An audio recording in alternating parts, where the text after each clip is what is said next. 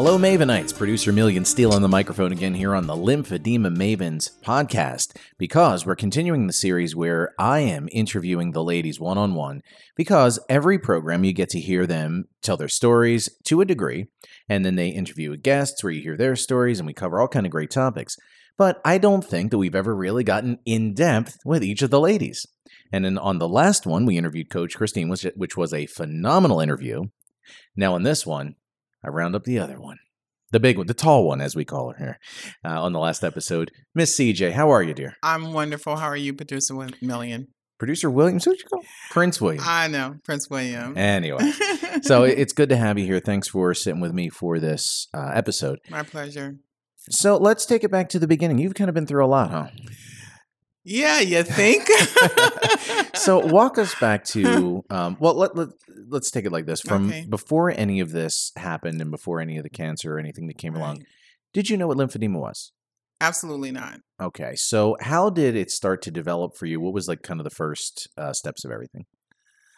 Um, in 1979, I was diagnosed with breast cancer. I was 31, married with three children and a husband.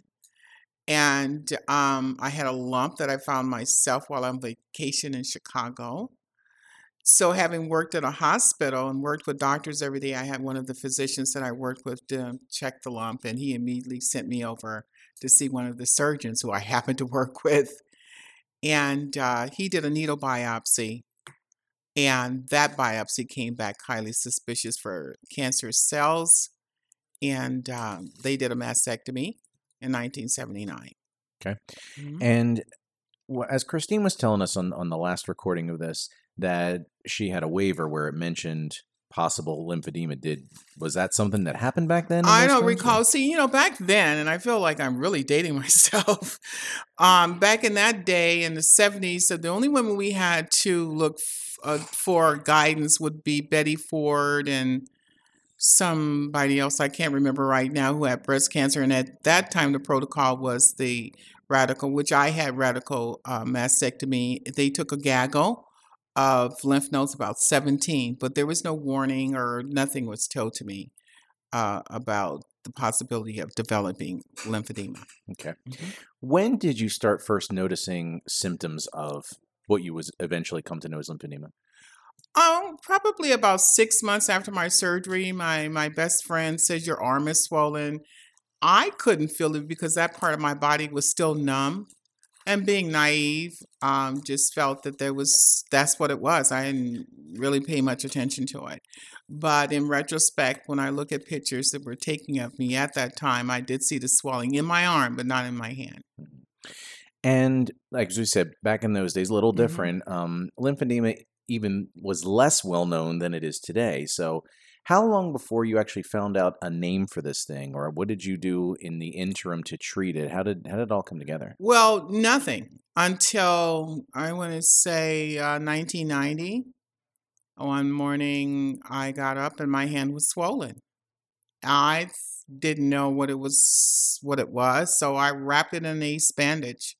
But I did make an appointment to see the surgeon, and he has he told me at that time I had lymphedema, but he really didn't explain it to me.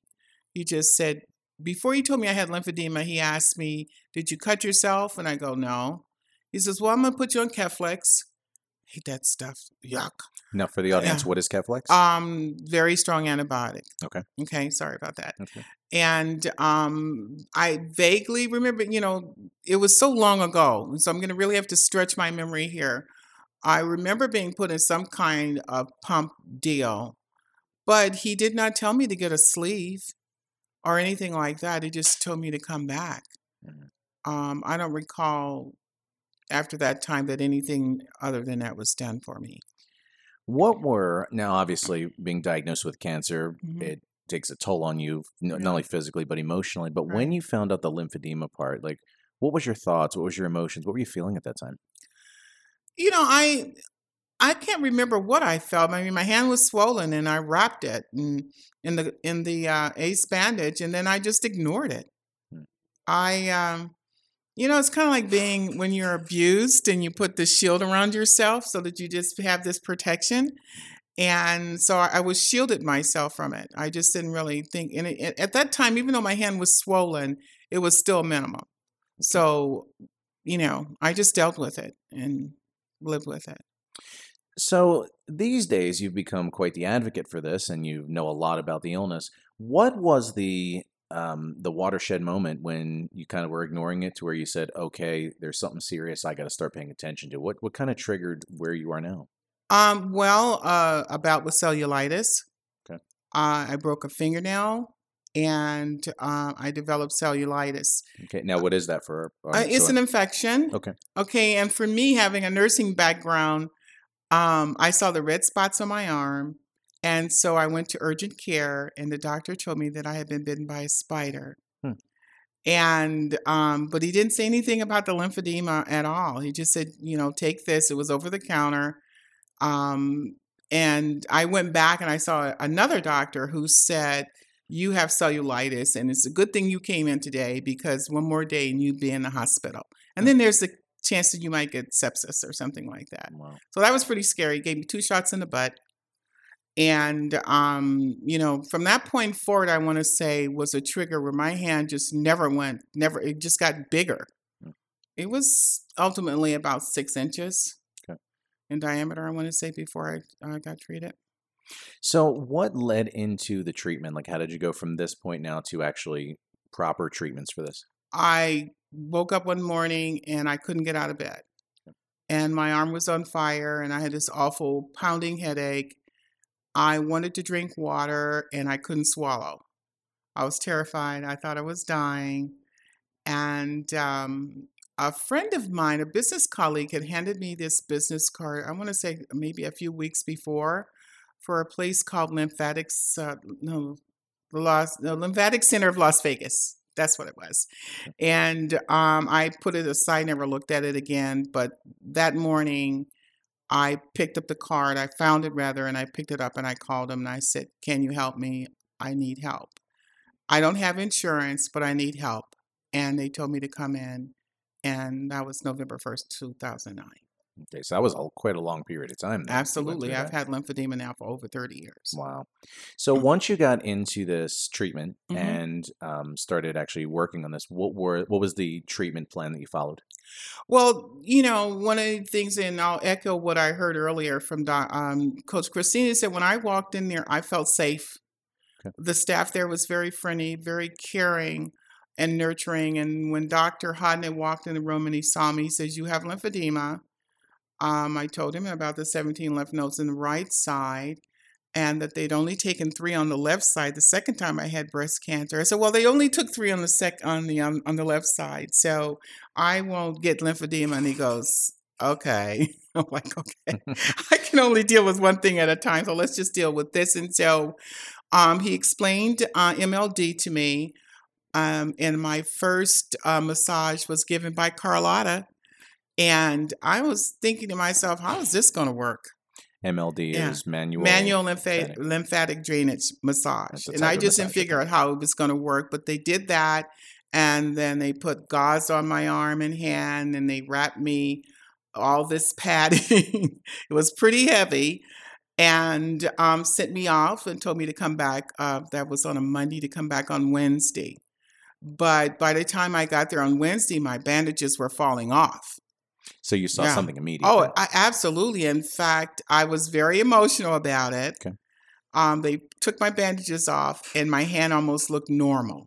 So when someone is first going into this treatment, if they're swelled up, like you're saying, they Mm-hmm. Can see a pretty immediate Oh, change. absolutely. Yes, absolutely. So if No that's happening, be cool. We Right. can we can, we can Well, get something going here. Well, yeah, except for someone perhaps who was maybe, and this is a totally different story, but if you have a primary lymphedema and you have this swelling, it's never going to go down with wrapping like I just maintained the swelling. But for me, to see that difference and over almost overnight was, I cried like a baby. Wow. because I was just so happy. I took pictures of me hugging my hand because it looked almost normal. So from the time that that follow up visit happened, where it Mhm. was looking normal, have you just followed that same course of treatment? Had you had a lot of flare ups? What was the? I didn't have any more flare ups. Um, I did. I think it's six weeks that you have the treatment, but mine was longer because of you know how long I was had it. Um, what I did notice was I lost weight. Okay. Um, because you kind of pee it out a little bit. You do that. And um, I just felt that I had been rescued, in a sense, from something that um, was robbing me of, you know, my self esteem. Okay. Right. So now that you're rolling forward this, that's the Mhm. same treatment you continue, just MLD and MLD, the wrapping, and right, until you get to the point. And I, I would, they used the pump on me a couple of times, Okay. uh, but until I graduated from wrapping to um, the sleeve, and I decided that I wanted to be a diva. Mhm. And so LympheDiva was the first sleeve that I got. nice. I was so happy. I felt like being born again, for lack of a better description. But to put on that black sleeve and glove was like make, uh, making me brand new. Awesome. Mm-hmm. What was in this whole experience over 30 years? A lot of stuff here. What's the biggest lesson you've learned from all this about yourself or your journey? What would you share with the audience about that? That I am bigger than anything that happens to me.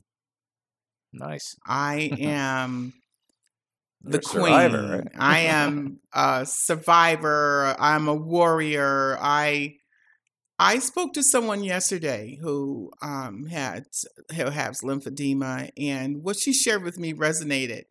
I felt a fire burning in me once I found out that this was something that I was going to have to live with for the rest of my life, that there was no cure for it yet, and that if I stayed compliant and did the things that I should to take care of myself, that I could have a good quality of life. So, since you brought it up, then for the study that you've done on the subject and Mhm. you're up to date on all the latest of everything, Mhm. do you foresee a cure of any kind in the future? Um, you know, I do. Okay. Um, I am an LSAP, and I've been to uh, you know a couple of uh, the National Lymphedema Network's conferences, and that's an honor to be able to sit and listen to the many physicians and researchers around the world who are working to help folks with lymphedema. And I do really do feel deep inside my heart at some point in the very near future, not the distant future, that there be there will be a cure for lymphedema. Or even a procedure going forward when they do the initial surgery Right. that would mitigate some of that in the first right. place. So, And yeah. Well, and they're doing some Either way. things now. You know, um, you have stem cell research. You have doctors who are doing lymph node transfers, Okay. um, and so there's still hope. Nothing is completely lost. awesome. Yeah. So now, if someone in the audience is listening, and let's say they just got back from their doctor, they're freshly diagnosed, they're scared out of their mind, what advice would you give to someone who's in that position? Um, I know you're scared, but um, you're gonna have to deal with it. And you know what you need to do? What I suggest you do is dig deep down inside of you and find that part of you that um, is the scariest part of you and embrace that. And then understand that lymphedema does not own you. You're more than lymphedema. And to own it and find a way to help others. Um, advocacy is what has helped me with lymphedema. I mean, every time I look in the mirror and I look at my naked body, I see a fat arm. I don't see anything else. I mean, I probably have fat all over my body, but the fat that sta- stands out to me is my arm. And I refuse to have it define me. So, I mean, I would suggest to someone once you get past the scary part, because we all have to acknowledge our fears. Don't run away from it. Acknowledge it. This scares the heck out of me, but you know what? I'm bigger than this. And for 30 years, you've been fighting, and you're a, a case in point that it's not the end of things, right? It's not the end of things. I mean, I had uterine cancer a year ago, Yeah. and they did the robotic surgery, and I participated in a sentinel node dissection gynecologically. And so they took 10 lymph nodes. I measure my thighs because I still have to be concerned, or let's aware, let's change that, aware of the possibility that I may develop lower extremity lymphedema. So just stay on top of it. So I would suggest also for someone brand new, uh, newly diagnosed with lymphedema, is that you get all the information that you can on the condition. And you're a, a very big proponent of being your own advocate as well. Oh, absolutely. Okay, no one can speak me, for me better than I can for you know. So, how would they approach that then? Well, you know, you go see your doctor, and much like uh, my sister Christine said in her interview, is go prepared with information. Um, you're right. You know, there are doctors who don't know a lot about lymphedema. and you can be the catalyst to helping them know more about patients who walk into their door. Mm. Um, go inform, and you should do that anyway. Doctors are human; they have bad days. you know, they're not taught everything that they should know in medical school, and that's changing too. I would hope. So, for that person in the audience or anyone else that would like to maybe reach out, ask you some follow up questions, or get more of an insight, where can people reach you? Find me all over the internet. I'm the social media queen. I'm on Facebook. Um, that's MSCJAY on Facebook. I'm on Twitter. A- MSCJAY at Twitter. And if you want to send me an email, you can do that at Ms. MSCJAY at lymphedemamavens.com. Awesome. And um, as we're wrapping up here, your thoughts on the Lymphedema Mavens program that you've been a part of, the uh, work that it's doing, and the future of the show. What do you think? First of all, I am deeply, deeply, deeply grateful for Christine. Um, walked past her in that waiting room and she asked me about my sleeve, and I said, Yes, it's a lymphedema. And then I received this phone call from her and asked me to do this podcast, and it changed my life. There's so many advocates out there who have changed my life and been inspirational uh, to me. But Christine's um, asking me to be her co-host and introducing her to me, introducing me to you, uh, and doing this for now for five years is really my biggest passion. I love doing this show. I love promoting it. I love being the source of you know information or inspiration to anyone out there, not just with lymphedema, but lipedema and breast cancer. Any things like that. whatsoever. Any demo whatsoever, whatever ails you, It's we the- got you. It's the diva versus the dema. this is just wonderful. You know, I have a friend who's been in broadcasting for 30 years who used to tell me you should be on the radio. There you and go. You're in. right. And then when I have this opportunity to do this and I put this headset on and I sit in front of this mic and it's all energy, I love it. I'm very grateful. What's the future? Where do you see this thing going? I'm not going to say the sky's the limit because why are we limiting ourselves to the sky?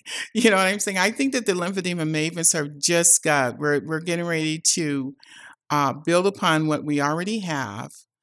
And um, I see greatness for us in the near future. There's so many things that we can do here legislatively, right here in our own community. And believe you me when I tell you that they know who the mavens are in Las Vegas. So, um, as we're wrapping up our interview today, we've uh, 30 years of ups, downs, all arounds, little of everything. What Yeah. final thought would you like to leave with the listening audience? I love you and I appreciate you. And you're stronger than anything that could ever possibly come into your life. And I wish that you have all the happiness that you deserve. And there you have it. Miss Cjay, thanks for sitting with me today and for Thank doing this interview. It's uh, been a pleasure. We're going to get this out to the audience. And listeners to the Maven shows, the Mavenites out there, we thank you as always for being a part of the Mavens broadcast, the Facebook live feeds that we do, the questions with the doctors, all the cool stuff we have going on. We're going to continue rolling down the road here with the Maven show. This is producer Million. I guess I got to give the mic back to the ladies now. So thanks for listening, and we'll see you next time on the Lymphedema Mavens program.